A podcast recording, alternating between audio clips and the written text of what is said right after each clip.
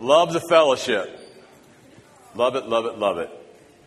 Church family, what it should be. Speaking of family, we got a family back. We're so happy to have the Wickens family back with us. Um, couple of announcements, and then we'll dive into the scriptures this morning. Um, men, you, you have the opportunity to have a men's sort of night out with other men Saturday, August 9th. So, uh, guys, go back, check out, get the information off of Woody, off of the men's table back there after the service if you're interested to, to talk to Woody about that. And then this Tuesday night, Refuel Bible Study starts back up over in the cafeteria. Yes, I'm very excited about it. In fact, I'll probably be practically out of my mind by the time Tuesday, 7 o'clock rolls around. Uh, even more than normal, the way my mind works. Um, so uh, don't forget that this Tuesday from 6.30 to 7, there's going to be pizza over there for everybody.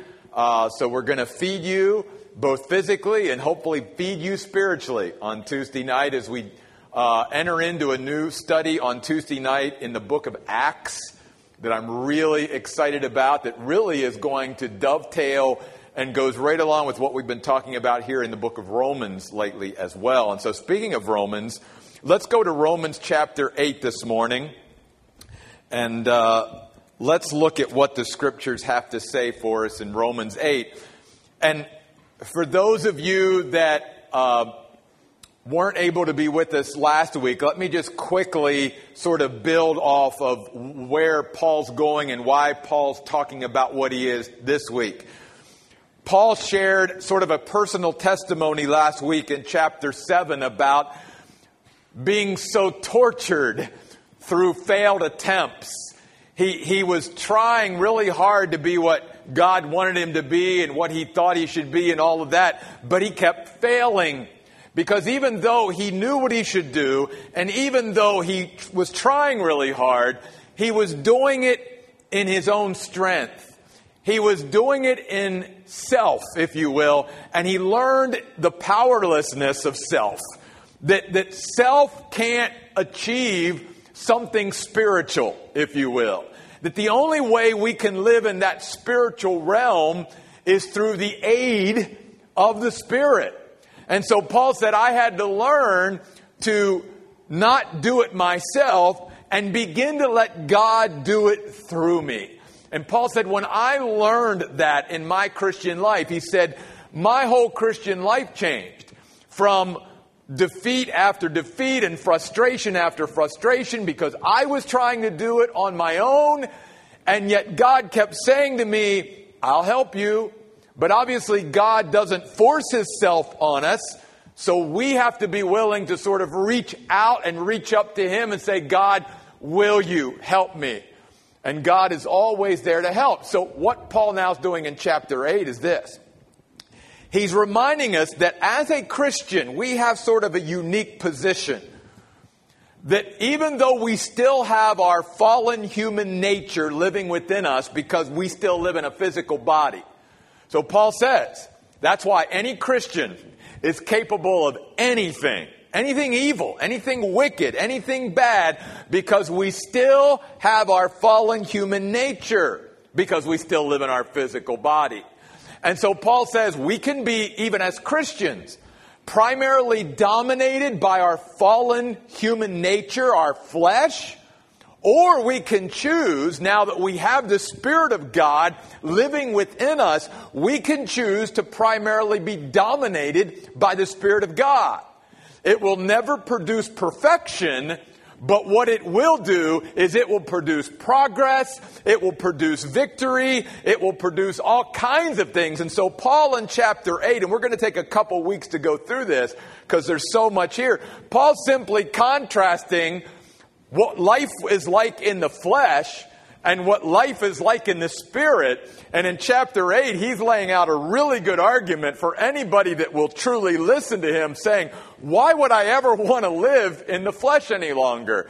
Why will I not want to be dominated by the Spirit and yield and surrender and submit to the Holy Spirit who lives within us?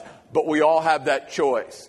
And then Paul's going to tell us that this life in the Spirit when we truly are, are in tune with the Spirit of God that lives within us, he said, we're going to live our lives with such comfort all the time, with such encouragement, with such confidence, uh, because of what the Spirit of God is going to continually be doing if we allow Him to do what God meant for Him to do when He placed the Holy Spirit within us. One of the other things that you're going to see in this chapter is this. You're going to see reference to God the Father. Obviously, you're going to see reference to Jesus, the Son of God. But you're also going to see a lot of reference here in this particular chapter to the Holy Spirit. And what we again learn is how the Trinity is all working together for our good and, and trying to again provide so much for us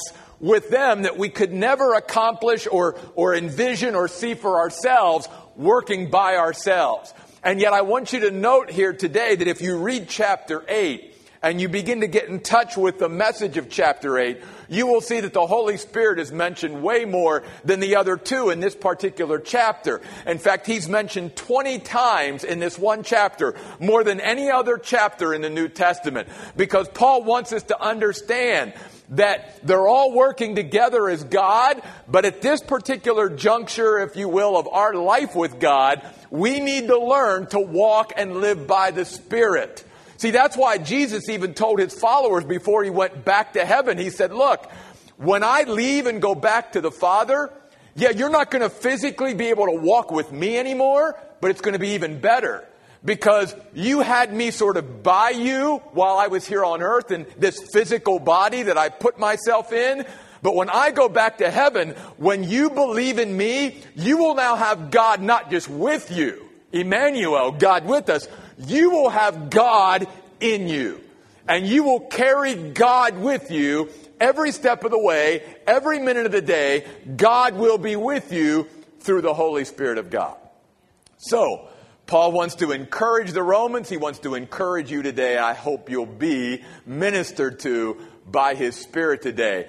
He starts out this chapter by telling us that there's no condemnation. He ends this chapter by telling us there's no separation. Again, this chapter is all about comfort. It's all about confidence. It's all about assurance. So we begin in verse 1 where he says, There is now therefore no condemnation to those who are in Christ Jesus. In the Greek New Testament, actually, the word no is actually the first word. It's the emphasis. No condemnation, Paul says, to those who are in Christ Jesus. This means that God is never going to reject us. And when we allow the Spirit to dominate our lives, this truth becomes a reality that we live by every day. That no matter what we do or what we don't do, we can always live life with the confidence that we will never be rejected by God. You see, we live in a world of rejection.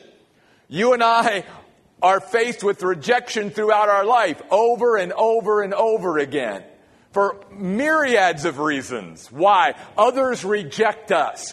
And right at the beginning of this chapter, Paul wants to nail this down. He wants to encourage us and comfort us and assure us that though we are rejected by others, we will never be rejected by God. Because notice what he bases this on. It's never based on our performance. Notice he says, there is now therefore no condemnation to those who are what? In Christ Jesus. It's not based on our performance, it is based on our position. And when you and I accept Jesus Christ as our Savior, the Bible teaches we are placed in Christ. And for God to reject us would be like God rejecting Himself. He cannot do it. That would contradict who He is as God. He cannot reject Himself. Therefore, He cannot reject those who are in Him through faith in Jesus Christ. So, folks, Paul's saying, when we allow the Spirit to dominate our lives rather than the flesh, because when we, when we look at things through our fallen nature, and when we look at, at things through our flesh, when we allow our flesh to dominate, and we begin to live our life more by feelings than by the truth of God, we can end up in a place where we feel very far away from God, where we feel like God's rejected us for some reason or other. And Paul's saying, no, no, no. You got to come back to the truth that the Spirit of God is going to minister to you and remind yourself no condemnation to those who are in Christ Jesus.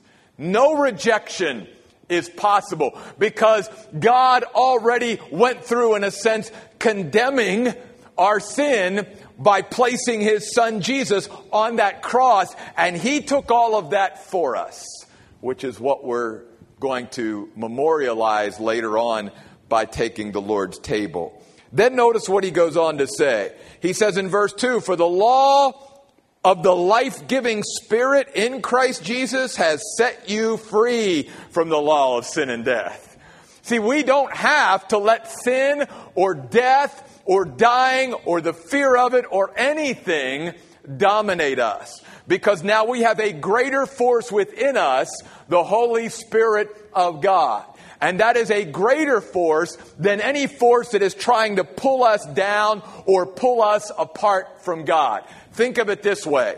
When he talks about this law, if you will, of the life giving spirit, think of it as the law of thermodynamics in, in contrast to the law of gravity. We live in a world where we have the law of gravity, and that law is constantly pulling everything back down. But there's a law that can overcome that law of gravity, the law of, thermo, of aerodynamics. And that allows planes and different things to be able to break through the law of gravity that is pulling us down and keeping us at this point and allows us to fly, allows us to rise above, allows us to experience things that we would never be able to experience if there was not a greater law in place than the law of gravity. Paul is saying the law of sin and death is powerful. We talked about that last week. But when we have the Holy Spirit of God, when we have God living within us, we now have a greater law, a law that can help us rise above things, that can help us break through things that we never had apart from having the Holy Spirit. See, one of the things Paul is trying to get us all to see is look, even as a Christian, I can choose to still live my life on my own and primarily let my flesh drive me and primarily, you know, be by myself to face life and all that life brings and all of that. But he says, why would I ever want to do this on my own whenever I realize and begin to realize my limitations as a human being? That I'm going to only be able to absorb so much. I'm only going to have so much strength. I'm only going to have so much stamina. I'm only going to have so much wisdom. There's so much as human beings that eventually we get to the point where we realize our lack and our need. And yet he says, but when a Christian realizes that by faith in Christ, I now have God with me all the time, living within me, that I don't have to face one day by myself. I don't have to face one day in my own wisdom, but I can start to rely on the wisdom that God brings. I don't have to live my life in my own strength, but in the strength that God brings. Then I begin to see that my life is not limited by just what I know I can do or even what I think I can do. My life begins to rise above that and begin to say to God, God, what could you do through me? What do you want to do through me? And see, that opens up a whole then different chapter in our lives. Because up to this point, many Christians, the reason they reach for the things they try to do and achieve the things they do is they know these are the things I can do.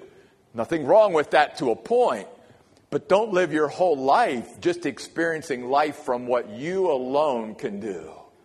God wants you and I as Christians now to see what could life be with Him and what He could do with me, what He could do through me, to where I'm not just limited and I have a ceiling of where I know I can go, but I allow God to break through that ceiling and show me what He can do with me what he can do through me. That's what Paul's saying here.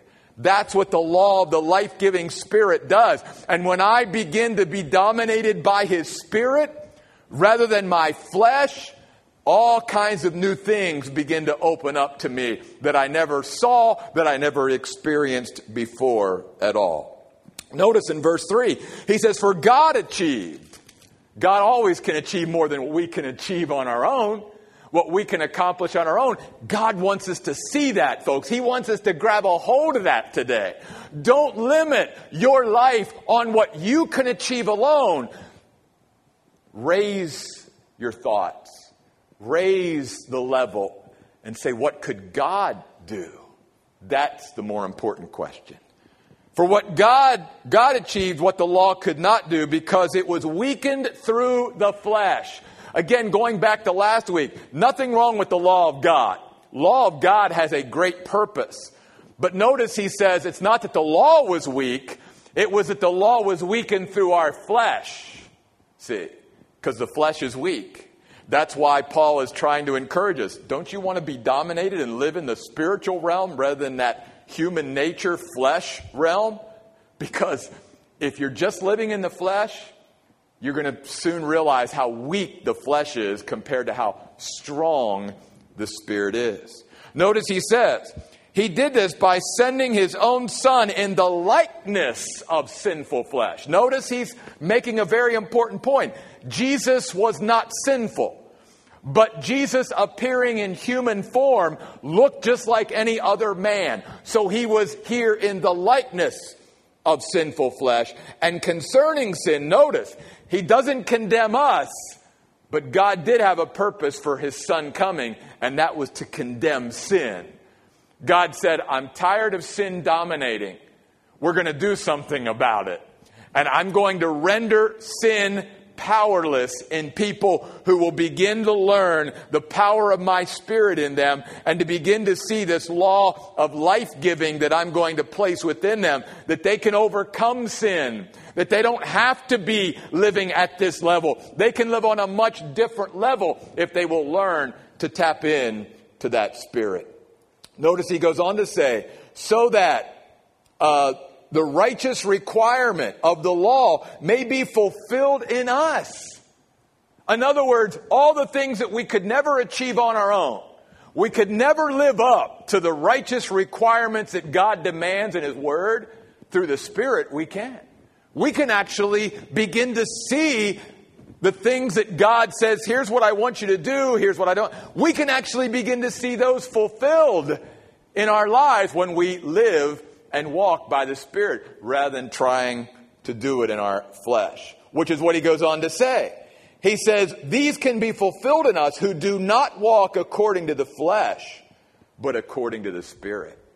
He's saying when Christians learn to take every step with the Spirit of God who lives within them anyway, then their life is going to be on a whole different trajectory, a whole different direction, a whole different way of living when we again capture the comforting confident words that Paul is sharing with us here in Romans 8. Then notice what he says in verse 5. For those who live according to the flesh have their outlook shaped by the things of the flesh, but those who live according to the Spirit have their outlook shaped by the things of the Spirit. He's saying, so here's the deal. I can choose to be dominated by my flesh and, and begin to build a way of thinking, a mindset, a perspective that is fleshly, or I can begin to be dominated by the Spirit and begin to develop a mindset, a way of thinking, a perspective that is spiritual.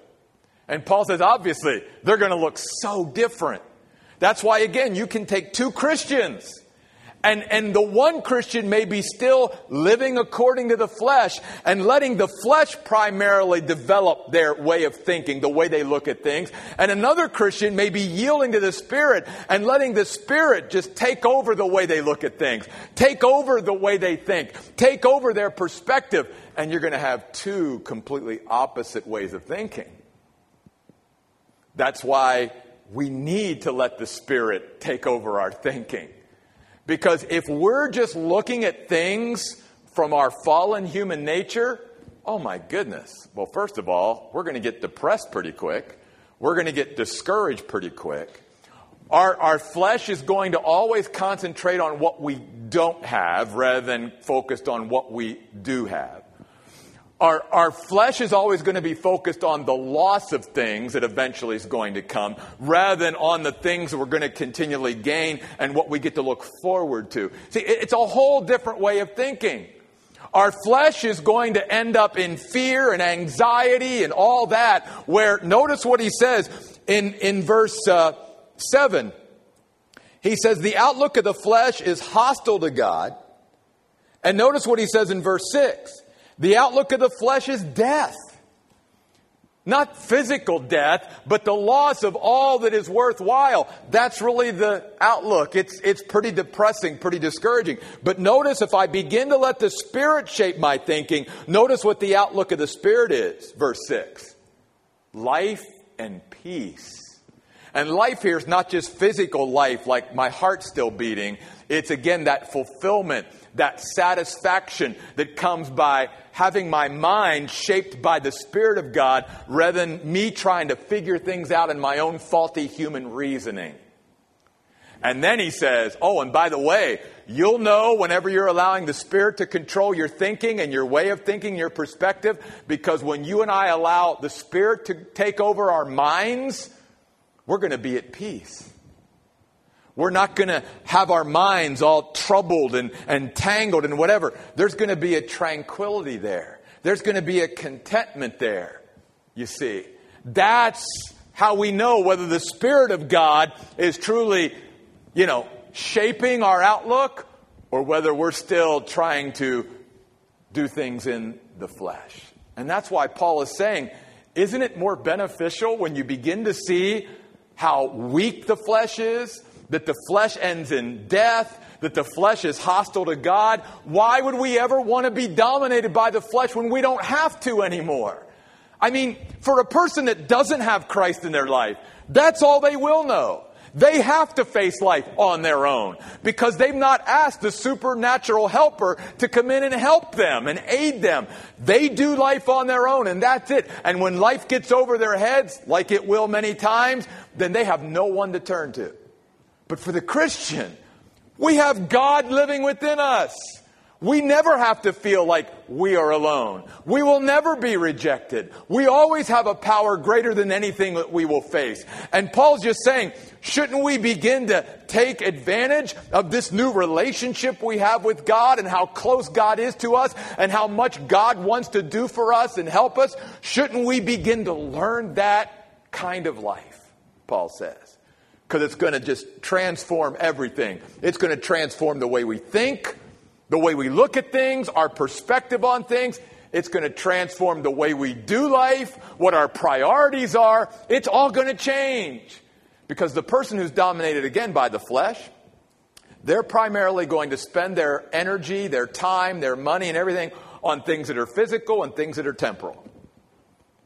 Where the person who's spiritual and being dominated by the Spirit is primarily going to spend their time and energy and money and everything on eternal things, on things that, that, you know, are going to last, on, instead of material things, spiritual things, you see. Totally different way of looking at things and thinking about things. Which is why then he goes on to say, notice in verse 7, the outlook of the flesh is not only hostile to God, our flesh is in opposition to God. It's antagonistic. It doesn't want God to take over our lives. It doesn't want to yield to God. Our flesh wants to do things on its own. It's all about self, you see. And then he goes on to say, it does not even submit to the law of God. It doesn't want to obey or yield to God's law. In fact, he goes on to say in verse 7, it's not even able to do so. That's why, again, people who are dominated by the flesh or are living according to the flesh and they're trying really hard to be better, they're going to fail every time. Because we can't get to where we should or where God wants us or where even we desire to get on our own. It's got to be through the aid of the Holy Spirit. He says verse 9, you, however, are not in the flesh, but in the Spirit. You are in union with the Spirit of God. If indeed, notice, the Spirit of God lives in you. Now, this is a very clear statement, one of the clearest in all of Scripture. Notice what he says next. Now, if anyone does not have the Spirit of Christ, this person does not belong to him. You can't get any clearer than that. If a person has the Holy Spirit living within them, they're a Christian. That's the mark of a true Christian. Not someone confessing or professing they're a Christian, but truly the Spirit of God lives within them. If he says the Spirit of God is not living inside of you, then you can say you're a Christian all day long, but you're really not. Because the mark of a Christian, the mark that one truly belongs to God and is a child of God, is that the Spirit of God lives within us. And I want to go back to this because this is important. The word lives there in verse 9 doesn't mean a casual visitor. That word live means someone who continually dwells, someone who's taken up residence. Another encouraging thing the Spirit of God doesn't come and go like He did in the Old Testament before Jesus came. In the New Testament, when the Spirit of God comes into your life, He's there, my friends. He stays, He lives there. And you are in union with the Spirit of God forever. You see, from that moment on. Notice what He says in verse 10. If Christ is in you, your body is dead, meaning you're inevitably, you and I are going to experience death because of sin, but the Spirit is your life because of righteousness. In other words, again, we're not concentrating on the here and now. We're not focused on the physical. We're focused on what's going to last and on the eternal, on, on what really matters. And then he says this. He says, moreover, if the spirit of the one who raised Jesus from the dead lives in you, has made his home in you, then the one who raised Christ from the dead will also make your mortal bodies alive through his spirit who lives in you. Another comforting, encouraging thing that builds courage and confidence is the fact that even when I do lay this physical body down at some point, I live forever. Uh, God, God has another body for me. The Spirit of God inside of me guarantees it. That even though I'll lay this physical body down, I get another body from God, made by His hands, that's eternal, Paul says, in the heavens. To be absent from the body is to be present with the Lord, Paul says. That's the reality of living in the Spirit. That I don't focus as much on this body that's going to keep dying but I'm more focused on what's to come and on the eternal body that God is preparing for me. So then, verse 12. So then, brothers and sisters, we're not under obligation to the flesh. We have no obligation at all to the flesh. No duty, no responsibility to the flesh at all. Our flesh hasn't done us any good at all. But Paul says here's what we are an obligation to. We're to live, if, if you live according to the flesh, verse 13, you will die. And again, he's not talking about physical death. He's talking about the fact that if our focus is fleshly, then we end up living for all that we're eventually is going to fall through our hands. We can't take it with us. We're eventually going to suffer loss because anything that the flesh wants, anything that the flesh grabs a hold of, is temporary. It's fleeting, it's not lasting. And so Paul says that's why it's so sad when people live from that fleshly perspective because they pour all their time, all their money, all their energy into things that eventually they can't take to eternity with them anyway. And eventually those things begin to wear out and, and aren't any good anyway. He says, why don't you focus on spiritual things? And then he goes on to say, if you live according to the flesh, you will die. But if by the Spirit you put to death the deeds of the body, you will live. He's saying through the Spirit of God, we can actually say no to the flesh. We can actually subdue our flesh. Our flesh doesn't have to rule us. All these desires and stuff that our flesh has to satisfy self can be, can be put down because we have a spirit, the Spirit of God that lives within us that's stronger and greater than the power of our flesh. Yes, the power of flesh is strong, no doubt about it. Every time I pass brownies, I know the power of the flesh.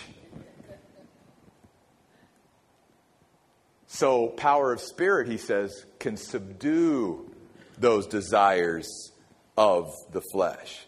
Then he goes on to say, because you will die. But if by the Spirit you put to death the deeds of the body, you will live, experience real life, that abundant life, a higher quality of life. And then he says this, verse 14 For all who are led by the Spirit of God are the sons of God.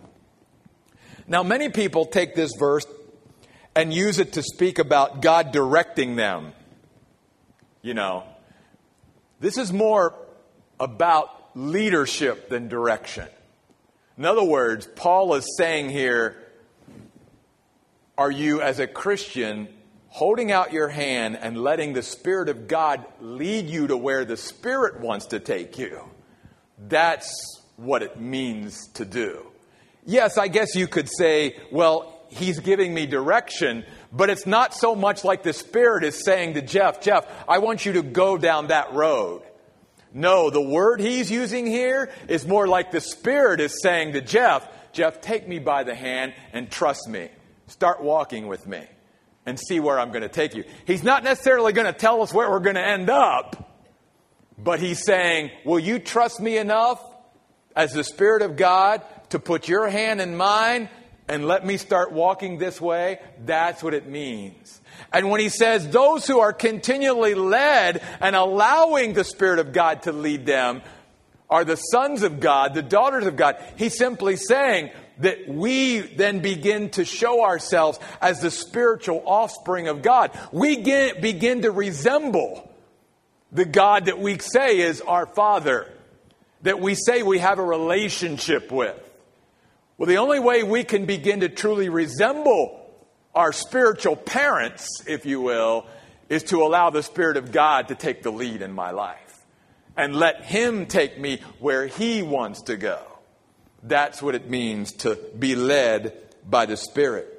Notice in verse 15, you did not receive the spirit of slavery or bondage, leading again to fear, which is what the flesh will end up doing if we're dominated by the flesh, if our outlook is fleshly, it will always end up in fear. He says, But no, you have received the spirit of adoption by whom we cry, Abba, Father.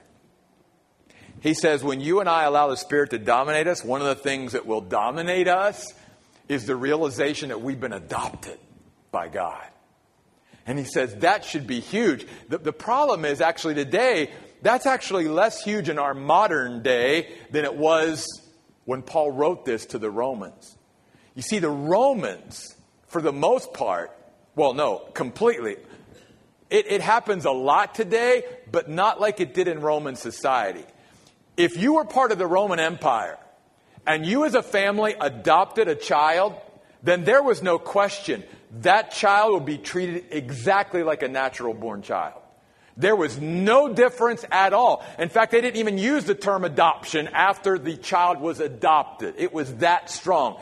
You treated that son or daughter just like you would treat your own naturally born son or daughter. They had the same rights, they had the same privileges, they had everything. In fact, to illustrate this, even within Roman society, did you know that Nero was adopted? He was adopted by the Emperor Claudius, and even though Claudius and his wife had other children, Nero was the one who became the Emperor of Rome because in the Romans' mind, there was no difference between Nero and Claudius' own children. That's how powerful adoption is.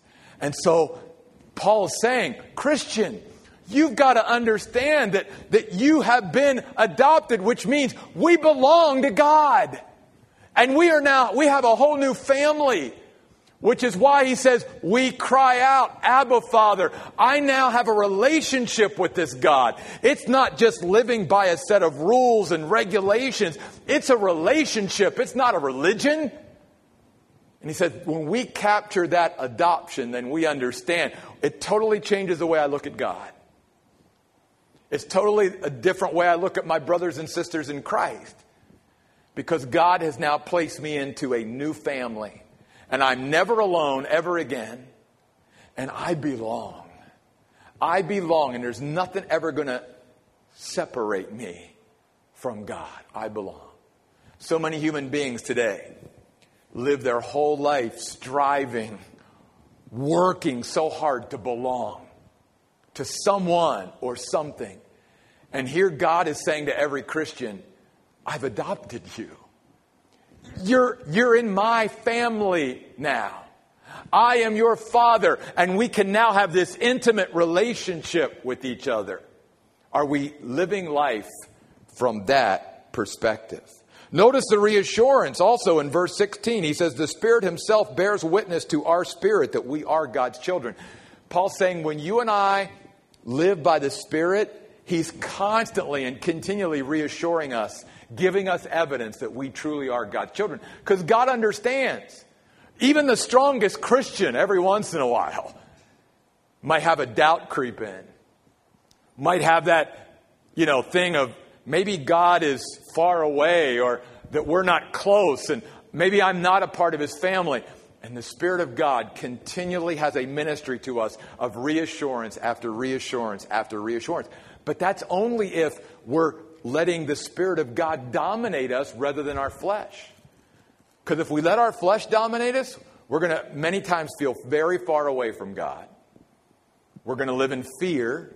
We're going to have all these other things dominate us rather than the comfort that the Spirit of God can alone bring. Then I'll end with this verse today. Notice, and if children, then heirs. Namely, heirs of God and also fellow heirs with Christ. Now, a couple things. The word heir here speaks about inheritance. And it's a very important word because, unlike maybe today, you and I could maybe be in someone's will and we could get an inheritance from somebody. But this word speaks about the fact that one is truly not an heir from this perspective until one has actually taken possession of the possessions that are theirs. So get what Paul's saying. He says, look, you and I, as Christians, have all these great resources available to us. We have this great inheritance and we have the Spirit of God living within us and all these wonderful things. But Paul says we truly don't become an heir until we take possession of what we possess. And the sad thing is many Christians can live the majority of their Christian lives never really taking possession of what they have in Christ. It's almost like on a much different scale, the way slaves were back in 1862. Abraham Lincoln ordered the Emancipation Proclamation, freeing slaves. But obviously, there were many slaves that stayed in slavery. One, many slaves couldn't read. Two, many slave owners weren't going to go to their slaves and go, oh, by the way, now you're free. You don't have to work for me anymore. And so many slaves stayed in slavery even though they had been set free. Sad to say, there are many Christians who've been set free. They've been given the Spirit. They don't have to let the flesh dominate them anymore. They can have a totally different way of thinking and approaching life and a different perspective. But instead of living in the freedom and the resources and the potential that God has placed within their reach, they continue to live like a slave.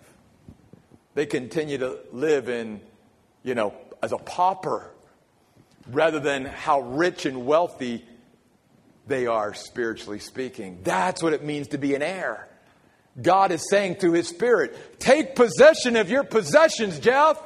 Begin to live with the resources that I give you and rise, my child, rise. Because he goes on to say, you're a fellow heir with Christ. Now, not only has he been talking about the fact that we are partners with the Spirit and that the Spirit of God lives in us permanently, and there's not a thing we can do or go or anywhere where we don't take the Spirit with us, but this word fellow heir literally means in the Greek language a close partner. And so he's also saying, oh, and by the way, do you realize that you have a partner everywhere you go with everything you do? Jesus. Jesus is right there with you. You begin to see the closeness that he wants us to, to get as Christians who are dominated by the Spirit. And then he says this if indeed we suffer with him, and notice that, He's not denying that we won't suffer here on earth, but notice what he does say. When we suffer, we're going to suffer what? With him? In other words, there's nothing that you and I go through that we go through alone. That Jesus, the Spirit, and our Father is with us every step of the way. It's not that we won't go through hard times. It's not that we won't experience pain because that's part of being part of a fallen world and having a fallen human nature. We will experience pain and loss and suffering, but we will always go through it with God. We will never go through it alone like many have chosen to do today. And then we also have the prospect of this where Paul says, If indeed we suffer with him, so we may also be glorified with him. Glorified. That's what the Spirit will help us to focus on. Not this, but the fact of what's coming. And that will be the hope that we live for. Our glorification. And notice here, my friends, it doesn't talk about Jesus being glorified. Notice he says, We will be glorified. Most of the time, we associate glory or being glorified with God. But God here is teaching us something very important. We, because we are in Him, we are with Him, we are intimately and forever connected with God, we will also be glorified. What's the word glorified mean? It means to be seen or acknowledged for who we really are. See, one day God is going to be glorified. For all people who don't even believe in God, don't want to acknowledge God, don't believe, you know, in Him at all, one day they're going to acknowledge and they're going, yeah, you're God, and you're amazing, and you're great, and you're awesome. But the Bible also teaches us that one day because we have by faith accepted Christ, we also will be seen, acknowledged, and recognized for who we really are through Christ.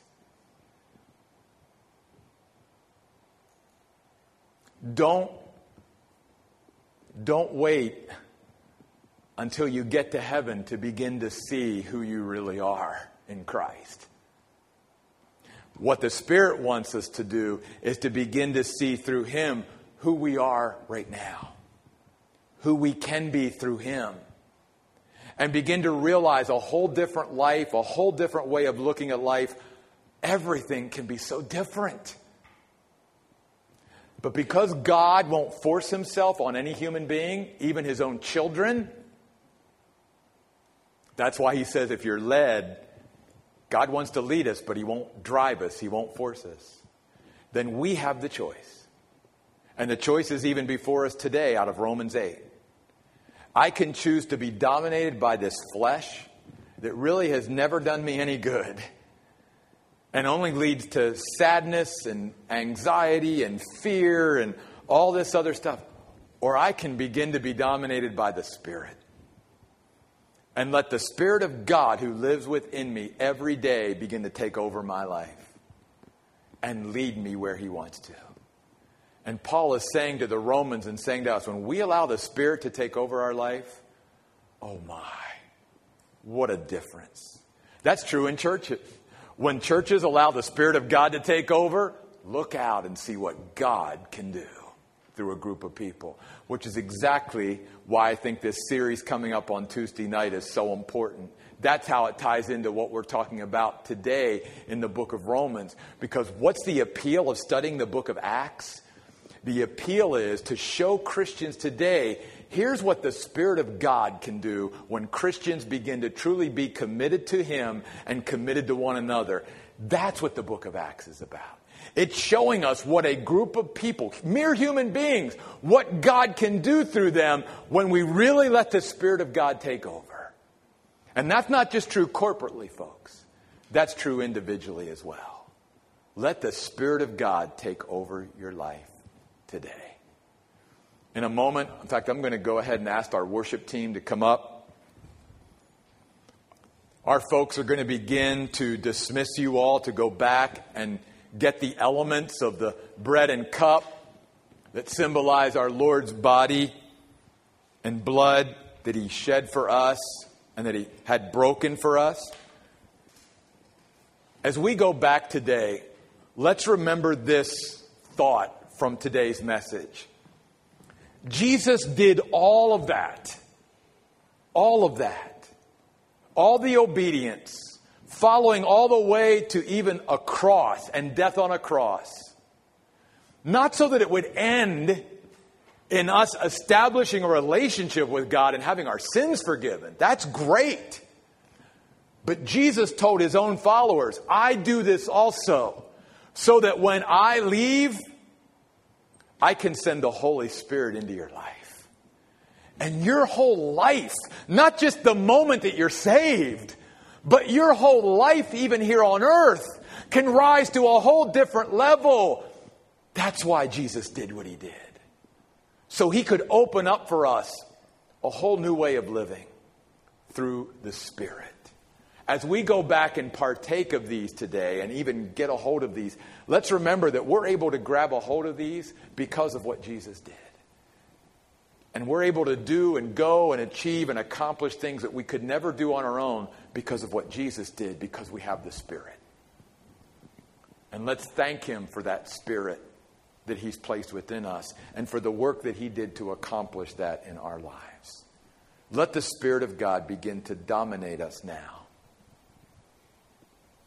When everyone has been served, we would just ask that you would come back to your seat and sing along or meditate or pray or whatever. And then when we're all have been served, we'll take our communion together. Let's stand, please.